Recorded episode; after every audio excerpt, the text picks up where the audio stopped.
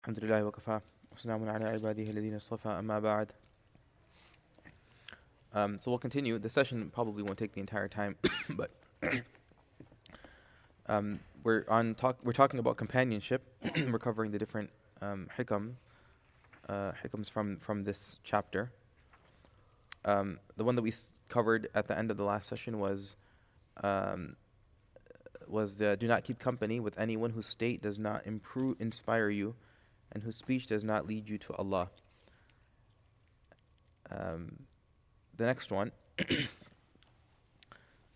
Ata'illah rahmatullahi alayhi says, ربما كنت مسيئا فأراك الإحسان منك صحبتك uh, صحبتك من هو أسوأ حالا منك You might be in a bad state, then your associating with one who is in a worse state makes you see virtue in yourself. I'll, I'll just read it again. ربما كنت مسيئا فأراك الإحسان منك صحبتك من هو أسوأ حالا منك. You might be in a bad state, then your associating with one who is in a worse state makes you see virtue in yourself. So, what he's essentially highlighting here, we talked about the importance of having company that inspires us. And he's highlighting here that um, sometimes what happens is that um, the reality of our state isn't great, our spiritual state. Um, but we don't see it because the people that we surround ourselves with are in a much worse state than we're in. And if that's the environment that's around us, we're obviously going to look better when we look at ourselves. Um, this applies um, in, in in so many levels, right? Like, um, if I friendship, if I have a group of friends, and I'm the only one that's making it to the masjid for Isha at night, um, I begin to pat myself on the back, saying, "Look, I'm in a great state." Um, but then, if I see that, well, well, there's actually people that are coming here five times a day, relatively speaking, I'm not in a good state. Now, everyone's judged according to their circumstance, but I'm just saying it depends on a person's environment and surroundings, right? We're going to, we- we're always going to um, uh, think of ourselves in a, uh, uh, as if we're accomplishing something good. Uh, but we should always be mindful of the circumstances around, and if that's maybe influencing uh, or biasing our perspective of ourselves. So uh, Shaykh Abdullah Gangohi rahmatullah alayhi, he, he provides commentary on this and he says, it's incumbent on the believer to acquire the companionship of a person better than himself. This is kind of ties into the prior session, but he's reminding us it's incumbent on the believer to acquire the companionship of a person better than himself. Look, if I, um, th- this is funny because uh, it applies, I think, also to us in our workplace. If we are at an institution or at an employer, um, and you see that the people around you are all excelling in what they're doing, um, it inspires us to want to become better. And we al- we look at ourselves and say, "Wow, I'm I'm, I'm definitely not where I need to be." And, and comparatively speaking, I'm not in a great state. Um, but let's say I'm uh, working uh, at a place where everyone's slacking and the quality of the work is terrible. Um, it's not going to inspire me to excel and succeed. In fact, I'm going to look around and say, "Wow, I'm the top. I'm the top person here. This is great." Even though I'm the exact, you know, you take me and you transplant me from a from this institution, which is a poor poor performance institution, and put me in a high performance institution. Same person going from here to here, right? Your perspective of yourself changes incredibly. You know, um, I, I've noticed this, you know, um, in my own life, and I've seen this in the lives of other people as well. Um, when uh, I used to be part of just my local community, you know, eh, at the time there were not many youth that would come to the masjid and be involved, and I was like, wow, I must be, I must be something. I must be in a good state. And then take myself and then transplant myself to the gatherings of my teachers, and then all of a sudden you see all these people that are in a similar situation as me, but they're striving far more than I am, and it's like I have a lot of work to do. I have a lot of work to do. So he says, It is incumbent on the believer to acquire the companionship of a person better than himself. In such company, you will see your own faults, and you will become concerned with your moral and spiritual reformation. Look, i- i- again, if I'm in the company of people who are striving to become closer to Allah, uh, then I myself am going to inspire myself to do the same. And if I'm in the company of people who don't care about Allah, then I'm not going to be inspired to elevate myself either. In fact, I'm going to think that I'm in a com- comfortable state where I stand right now. I'm in a comfortable state where I stand right now. You know, sometimes we see, you know, you can apply this to any situation that you find yourself in. You go to a very developed community where there's all these opportunities and you're thriving, and you're like, man, everyone's really elevating themselves. I really need to bump myself up. Then I go into some rural town in some small masjid, and like people are barely know, you know, uh, their basic alif, ba, and ta, tha, and you're like reading Quran fluent, and you're like, wow, look what I've done. So, um, in such company, you will see your own faults and you will become concerned with your moral and spiritual reformation. This drives me. Like this retreat, it drives us to want to do more because we see that there are other people in this gathering that are doing more. And maybe I don't see this in my own local community. And maybe I don't see this in my local masjid. Maybe I don't see this in the local friends circle that I have. This type of gathering drives me to do more. On the other hand, if you sit in the company of a man worse than yourself, its necessary consequence will be that, despite your evil, you will regard yourself to be pious. You will regard yourself to be pious. And, and this is why the scholars of the past would say, um, uh, you know, al-mar'u yaqisu ala nafsi, that a person always analogizes with himself. What does that mean? Like, I generally feel like I set the bar here. If someone's doing more than me, um, then uh, they're doing too much. If someone's doing less than me, they're doing too little. Where, where I am, I'm the, the, the prototype of, of what it is to be a Muslim. The, uh, so the point of reference really does matter. We think of ourselves as this prototype. So, so it's important for us to, to concern ourselves with the company that we surround ourselves with. When I sit in the company of ulama, I'm extremely humbled. I literally think I know nothing. But you sit in the company of people who know nothing and you feel like you know everything, right? I mean, um, this applies to, to all of us. On the other hand, if you sit in the company of a man worse than yourself, man, person, whoever, its necessary consequence will be that, despite your evil, you will regard yourself to be pious. You will most certainly gain the impression that you are better than him. Thus, your own deficiencies will not become discernible. Will not become discernible. So I'm talking about deeds, but let's put this in the context of, of, um, of sin as well, right? I mean, if my friends or my social circles, the people I interact with, etc., are people who are involved in significant sins, and I'm only at the minor sin level, right, from the fiqh definition, I'm going to pat myself on the back and say, well, at least I'm not where they are, right? But now, if I'm at the minor sin state and I'm around people who don't commit sin, or instead they're striving toward the sunnah, I'm going to begin to see, whoa, I didn't realize that there's a better reality out there than what I've decided to choose for myself. Right? So um, you will most certainly give gain the impression that you are better than him. Thus, your own deficiencies will not become discernible. You will be overtaken by vanity and pleased with yourself. So this is a challenge for all of us, and that's the, that's the conclusion of this one. It's a challenge for all of us to uh, place ourselves into environments that inspire us toward being better. This applies academically for ourselves. So, for instance, um, you know, if if I have the opportunity to be around those that are academically striving, it's going to encourage me to be better in that way. If I'm around people who have a routine and have structure in their life and are accomplishing good things, it's going to also put me in that setting. If I'm a researcher and I'm in a lab and the productivity rates, uh, uh and I'll, I'll, we'll give time, the productivity rate is is low for that lab, it, it's going to have an effect on me, and I'm going to think I'm better than I really am. But now, if I take myself and I put myself in a more productive environment, it's going to inspire me to be like those people that are above me as well. Um, now, from a dini perspective as well, I should be mindful of this because ultimately I need a mirror to be able to look at myself and see where my deficiencies lie. And if I'm constantly seeing praise because anyone else I'm interacting with is just reminding me of how glorious and glamorous I am, that's a problem. That's the problem. And this is the benefit of having a teacher. Like, no matter who I interact with, you know, no matter what I do, I always go back and that becomes my frame of reference. That, well, this person's doing a lot more than I am in Deen. And I have a lot of work to do. This person, you know, not just a teacher, even the people that come to the front row of the masjid and they're there consistently. I mean, we should, what's your secret? Maybe I need to spend a little bit more time with you because you're always there. What's driving you to this, right? Um, um, so th- this is this is this is uh, an important consideration for us to make. It is uh, really important that the people that we surround ourselves with, uh, we should recognize that they help determine uh, what our success rate is going to be, uh, because that becomes our own frame of reference. Okay, we'll cover one more, um, inshallah, and then we'll um, take some questions, and then we'll probably conclude conclude for the evening. the next one. ما صحبك إلا من صحبك وهو بعيبك عليه وهو بعيبك عليم وليس ذلك إلا مولاك الكريم خير من تصحب من يطلبك لك لا لشيء يعود منك إليه No one is a companion of yours except the one who, while knowing your defect, defects, is your companion, like remains your companion.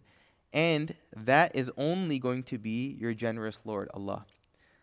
The best one to take on as a companion is he who does not seek you out for the sake of something, something coming from you to him.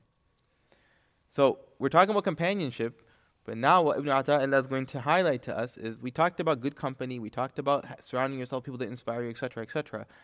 But let's just take a step back here. Remember, don't look at the pixel, look at the big picture. The ultimate companion is going to be Allah subhanahu wa ta'ala. And that's who we should beco- make our closest friend. So he says, No one is a companion, like a real companion of yours, except for the one who, while knowing your defects, is your companion. In spite of knowing your flaws, is your companion. And that is only you're going to be your generous Allah. The best one to take on as a companion is he who does not seek you out for the sake of something coming from you to him. Okay, so we'll go over this um, in a little bit of detail. So he says, uh, Sheikh Abdullah Gangohi says, the friendship of worldly people is generally fickle. When they discover one's faults, they sever ties and develop a dislike for the former friend. This is a general principle. Of course, there's exceptions to the rule, but as a general principle, when people um, see how flawed we are from the inside, um, they tend to disconnect from us. In fact, this is the reason that we hide things from people. And we say to ourselves, well, if this person knew this about me, they would, they would stop hanging out with me. They would stop being with me, right? Uh, maybe it's a skeleton in the closet. Maybe it's something else. We don't want to fully reveal ourselves to people because of this worry that perhaps they will uh, what was it, unfriend us, right? It's a, it's a real possibility. So he says, when they discover one's faults, they sever ties and develop a dislike for the former friend. But, but the Creator, capital C Creator, maintains his relationship with his servants despite being aware of their innumerable deficiencies. The a friend may cut their relationship off from you because of some flaw or some deficiency that you have that they've uncovered. Allah Ta'ala doesn't need to uncover any flaw, He's aware of all of our deficiencies. It's not like these suddenly become apparent to Him. In fact, إِنَّكَ تَعْلَمُ مَا نُخْفِي وَمَا نُعْلِنُ The Quran. Uh, Allah Ta'ala knows what lies deep within our hearts. He knows what lies within our physical spaces, what lies within our minds, what lies within our homes. He is in more he has a, a deeper understanding of this than what we have of ourselves. Nothing needs to be uncovered for him. And despite him knowing all of this about us, he hasn't cut his tie off from us. Think about that. Any other friend would have let us go. But Allah Ta'ala, He hasn't. He's maintained His relationship with His servants despite being aware of their innumerable deficiencies only he, capital He, only he should be one's true companion. For this, for this sole reason. I mean, a, a true, true friend is someone who, through thick and thin, in spite of your flaws and mistakes and deficiencies uh, and your weaknesses, stays with you throughout. But it's really hard to find a friend like that. And in fact, Ibn Ata'illah says these people don't exist. They really knew the thoughts that went through our mind, the ideas that go through our, our, our, our, heart, uh, what our real motivations are, the sins that we sort of perform, the actions and the character that we sort of try to hide from others. They would, they would unfriend us. But Allah Ta'ala will not, in spite of knowing all of this. Only He should be one's true companion. For despite having full knowledge of the faults of His servants, capital H, His servants, he, subhanahu wa ta'ala, is always there for people to turn to. That's powerful. Um, that I could live in this sort of state of misery, full of flaws, full of sins, full of mistakes, full of disobedience toward Allah, full of poor character, and yet when it's time for me to turn to Allah in need or to pray to Him or to recite His book, He's just ready to witness it for us. And that's incredible. Uh, which companion or friend are you and I going to find in this world that would do that to us? I mean, our, our own spouse wouldn't do that. You, know, if, uh, if, if our wives or our children knew uh, our history, what goes through our minds, what the thoughts that go through, I mean, good luck, right?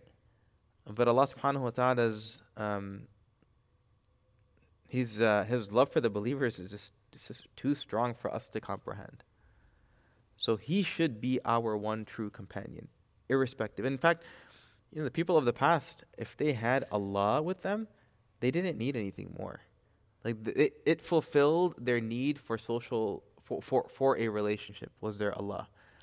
Uh, Ibn Taymiyyah rahimahullah would say that when he was wrongfully imprisoned for many years, that state of seclusion was so um, dear to him, he didn't he didn't even want to leave because that was his time to be with Allah, his one true companion.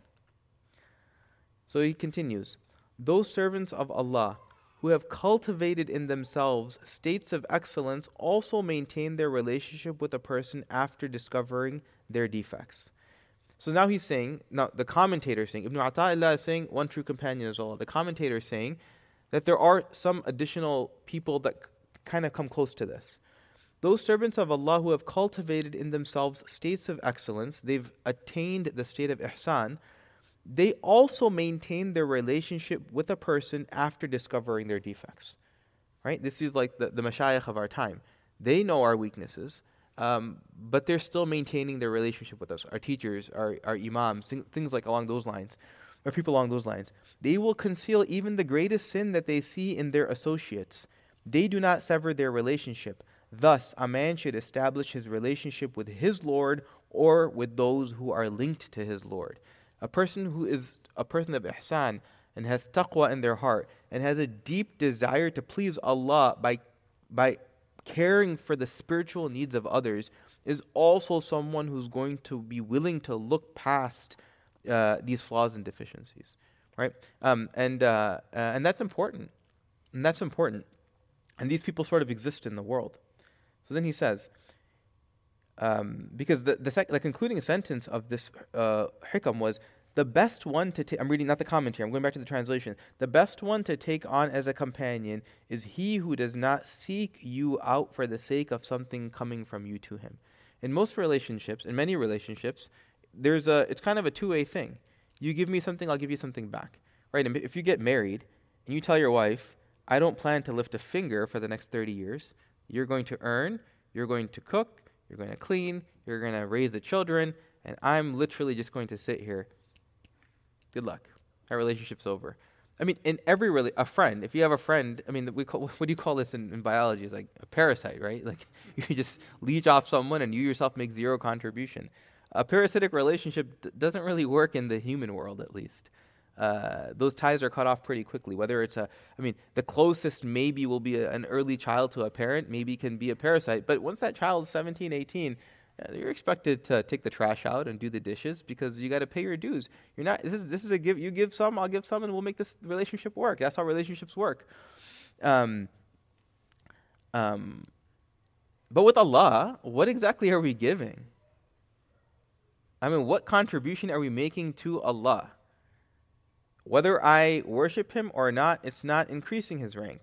Whether I give sadaqah and I take care of uh, his those that are in need of his servants, it's not changing him. If I don't do it, someone else is going to do it. He'll make someone. He'll find some other way. I mean, he'll have. A, he has a different way to make this happen. So, I mean, tell me what exact what contribution am I making in my relationship with Allah? And in this sort of a relationship in this world, everyone else would cut their tie off from us but when it comes to Allah, we constantly take, take, take, take, take. We never give, and those things that we apparently give are not actually changing or elevating Allah in any way or benefiting Allah in any way. So, how is this relationship still maintained? How is that even possible? Your best friend, so the commentary of this portion, your best friend is a person who strives for your welfare without having any motive of self gain for himself. Right? That's, that's, that's um, a best friend. Righteous Muslims also desire good for people, even their enemies. They do not cherish any hope for personal gain because their hearts have been completely purified of egotistic motives. Their relationship with people is purely for the sake of Allah. So, yes, Allah Ta'ala is only the only one true friend who we can totally take from and never give back. In the sense of give back for the benefit of Allah. We give back out of appreciation, we give back, but that's not benefiting Allah. So that's the one true friend. Allah Ta'ala does not disconnect from us despite knowing our deficiencies and flaws. And Sheikh Abdullah is mentioning that there are some people in this world that are like this as well, that sort of take this idea that for the sake of Allah Ta'ala, I'm going to try to help other people in spite of their flaws and their deficiencies. And I'm going to take this responsibility on my shoulders because people are in need. They do not cherish any hope for personal gain because their hearts have been completely purified of egotistic motives. Like, um, they're not looking to take. Like, I mean, it's hard. This is a hard state to be in uh, because uh, it's a hard state to try to achieve that I'm not going to expect anything from you. My sole purpose is to try to help you and guide you and take care of you. I mean, the mashayikh have done this, but it's, it's a difficult state to achieve. Their relationship with people is purely for the sake of Allah. It is essential then to establish a bond with the righteous and to abandon all other friendships that are based on lowly motives. Right? So, I mean, it's just something to think about. Um, uh, you know, when I look at um, the relationships that I have with my teachers and my sheikh and things like this, uh, I, I, just don't see an ulterior motive from them. And uh, that's very special. That's very special in this day and age to say that, you know, so and so, they genuinely care about your welfare, their, your well being in terms of deen and, and spirituality and things like that. It's hard to find that. I mean, in the workplace, you're not going to find it. You see, society, not really. I mean, you know, I care about you, but depends on what you're. There's a there's a but there's a but to that, right? Um, so Sheikh Abdullah is mentioning that that the mashayikh are like this. The true mashayikh who have achieved ihsan, all they for the sake of Allah Taala, they give their time, they sacrifice their effort, they sacrifice their energy, they give back toward the Deen simply because they have a love for Allah in their heart and they try to allow this benefit to reach others as well. But bear in mind that even they are never going to be able to provide for us the companionship that Allah can provide for us. You know, as much as it's helpful to have a sheikh and a guide and a teacher, um, Allah Ta'ala is still sufficient for us. فَسَيَكْفِيكَهُمُ اللَّهِ Allah Ta'ala is still sufficient for us. We st- if we have Allah and we don't have anything else, that's all we need. Allah Ta'ala is sufficient for every single believer, um, and we need to be we need to be fully comfortable and content with that. So with that, inshallah, I'm going to conclude uh, this. We'll open it up to some questions, uh, maybe for about 10 minutes or so, and then um, we'll hopefully wrap things up for the night, inshallah. Um, so may Allah subhanahu wa ta'ala grant us the tawfiq to appreciate the reality of true companionship. May Allah subhanahu wa ta'ala allow us to give more toward our relationships with others rather than take. And may Allah subhanahu wa ta'ala um, uh, allow us to uh, find company that inspires us to uh, increasing and elevating ourselves and uh, separate us from company that makes us uh, feel a sense of elevation about ourselves. So we could just take questions for a couple of minutes, inshallah, for a few minutes, inshallah. I know that everyone's kind of tired, and then we can um, sort of proceed toward uh, the next uh, part of the schedule, which is to set up for, for rest, inshallah. Um, the question is about just um, how I see myself um, and my current state. Uh, there's different layers to this. I think one layer is um, when I'm comparing myself to my Allah and my worship of Allah, I should always see myself as deficient. For, put people aside for a moment. I will never, we talked about this earlier today, I will never be able to um, alleviate the debt that has been placed on my shoulders by Allah. So in that, I'm always going to feel deficient. Um, in terms of my state otherwise, it's important to appreciate and do shukr to Allah subhanahu wa ta'ala for where I do find myself. So the fact that I'm praying, I should be grateful to Allah ta'ala that I'm able to pray. And I should be um, uh, content with that aspect. I should be uh, I should be grateful to for it, and I should acknowledge that yes, in this day and age, that is something that's a big deal, uh, and I should be proud of it, right? I mean, if I, in general, of my successes, I should be proud of successes that I achieve in Deen, because the alternative is, I'm di- I'm I'm I'm drowning in sin. I'm not supposed to be proud of that. So if I can be, if I can, it's completely acceptable to be proud of oneself when it comes to one's deeds because of the possibility of a much worse situation. But I should attribute that and do shukr to Allah subhanahu wa ta'ala for allowing me to be in that state. So we're not supposed to be self deprecating. We're not supposed to just think that, um, you know, I'm never going to accomplish anything. Uh, the general idea is that um, there's always more to do and there's always more to accomplish. Alhamdulillah for what I've been able to do so far. It's a blessing of Allah, and I'm not going to be ungrateful for Allah to Allah Taala um, because you know I'm never going to be content with anything. I am going to be grateful for it, but I should also appreciate at the same time that I can always continue to improve and continue to do more. It's a balance. It's a balance. So we'll uh, conclude, inshallah, um, and uh, we can try to get to some rest a little bit earlier. May Allah subhanahu wa ta'ala accept the gathering and put barakah in it. And may Allah subhanahu wa ta'ala uh, allow us all to have a restful sleep. May Allah ta'ala wake us up early to uh, be able to raise His great name once again. Jazakumullah khair.